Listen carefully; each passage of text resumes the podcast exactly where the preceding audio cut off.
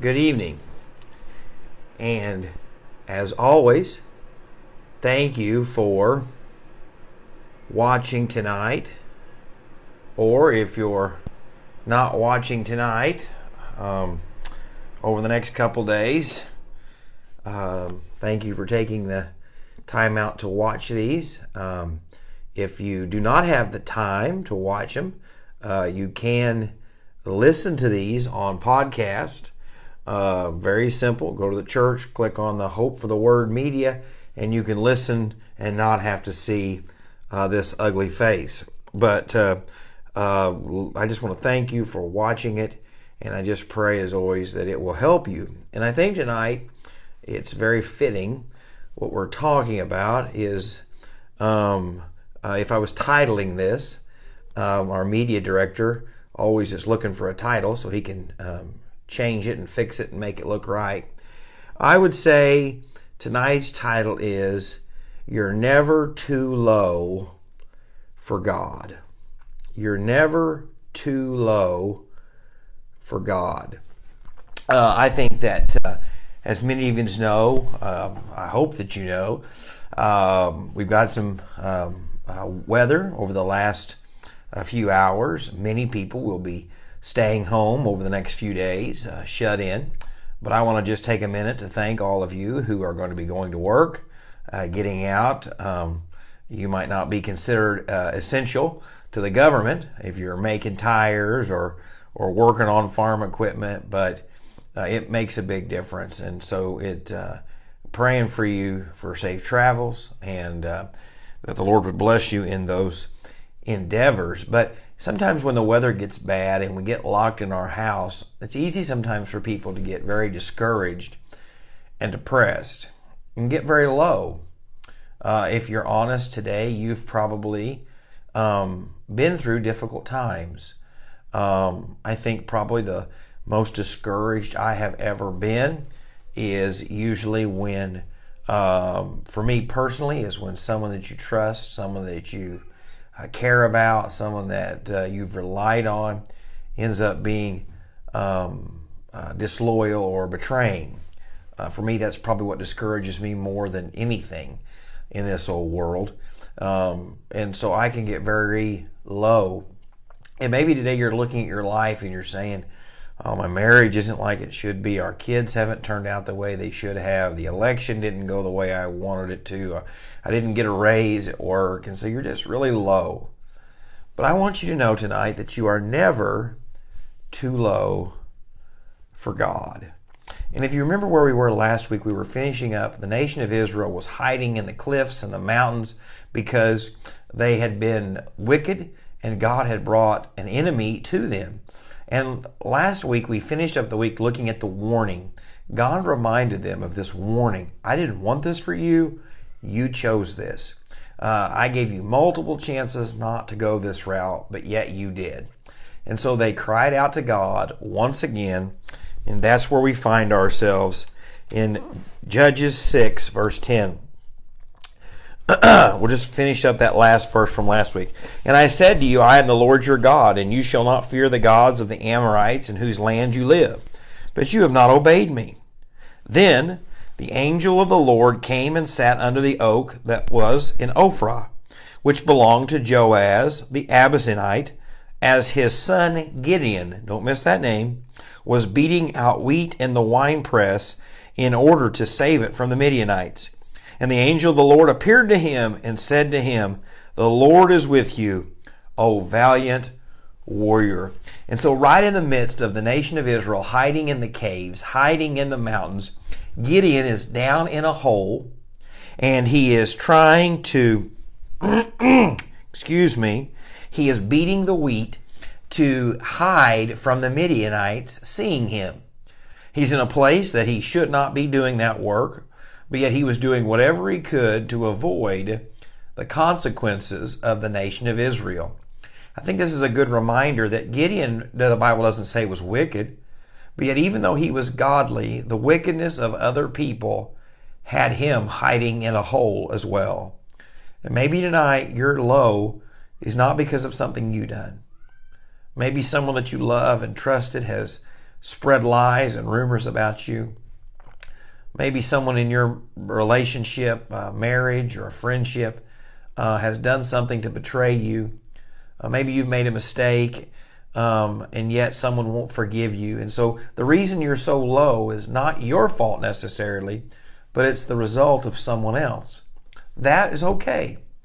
God knew where Gideon was at his lowest point, even though Gideon hadn't done anything wrong to put himself there. He was just trying to get food. He was just trying to provide. He was just trying to do what was necessary to survive. But yet he found himself as low as you could go. And listen to what the angel says when he shows up. Oh, valiant warrior. Now you say, wait, this guy's hiding in a wine press, hiding down so that he wouldn't get seen by the enemy, and he's valiant. But listen to what goes on and says. Then Gideon said to him, Oh my Lord, if the Lord is with us, why then has all this happened to us? And where are all his miracles that has happened, that the fathers told us about? Did not the Lord bring us up from Egypt? But now the Lord has abandoned us and given us into the hand of Midian. And the Lord looked at him and said, Go into your strength and deliver Israel from the hand of Midian. Have I not sent you. So Gideon does what most of us would do. Well, Lord, you're the reason for this problem. You've let the Midianites beat us. What about all these stories of how good God is and how faithful you are? Where are you, Lord? And so we see that Gideon's low, but he's not just low, he's blaming God for the problems that are in his life. And I don't know about you, but I hear that from people all the time. If God is a God of love, how could I lose a loved one? If God is a God of love, how could I get this health diagnosis? If God really cares about me, why would He let people do this to me? But truly, always remember that the consequences and hurt in our life are a result of sin. Maybe not our sin, but someone else's sin. And so Gideon says, Lord, how can this happen? And God says, I'm sending you. and listen to what Gideon says. It's the same thing that we hear Saul say in the book of Saul. It's the same way Moses responded. And he told the Lord, How shall I deliver Israel? Behold, my family is the least in Manasseh, and I am the youngest in my father's house. He says, I am a nobody of the nobodies. he said, My family is the littlest the weakest. And I'm the youngest and weakest of that family. But I want you to know this. When you are low as you feel you can go, when you feel like God's abandoned you, other people have failed you, there is no way up. You will not get up on your own. You see, God says, I'm. I'm going to be with you. Look what's in verse 16. But the Lord said to him, Surely I will be with you, and you shall defeat Midian as one man. One man versus a whole army. One man versus a whole nation. One man versus an entire enemy. Friends, what God wants you to hear tonight is God can take you from the lowest defeat and let you experience the greatest victory. You can go from totally lost and on your way to hell by repenting and trusting Jesus to having a place at the Father's table in heaven. You can go from the ugliest mess in your marriage to God intervening and have a marriage that you could only dream of. God can take the mess that your church or your family is in and can turn it from the biggest discouragement into the biggest blessing. But you need to be humble and remember that it's God who's going to do it. Gideon didn't say, You got it, Lord. I can handle this. I can pull myself up by my bootstraps. I'm the best swordsman in Israel. No, he went from the lowest low. And he said, God, I can't do this on my own. And God says, Don't you worry. I'll be with you. And that's the promise God made you today. Doesn't matter what it is, God promised to be with you. Whether it's if you need salvation tonight, because Jesus truly is the only way to be forgiven. Maybe it's to overcome depression, discouragement, defeat. The only way is to let Jesus bring you up out of that pit and go with you as you go forward. No matter what you're facing, what defeat, discouragement, or enemy that's before you, God says, I'm getting you out of this low. I'm getting you out of this hole. And I'm going to use you to make a difference in the lives of other people.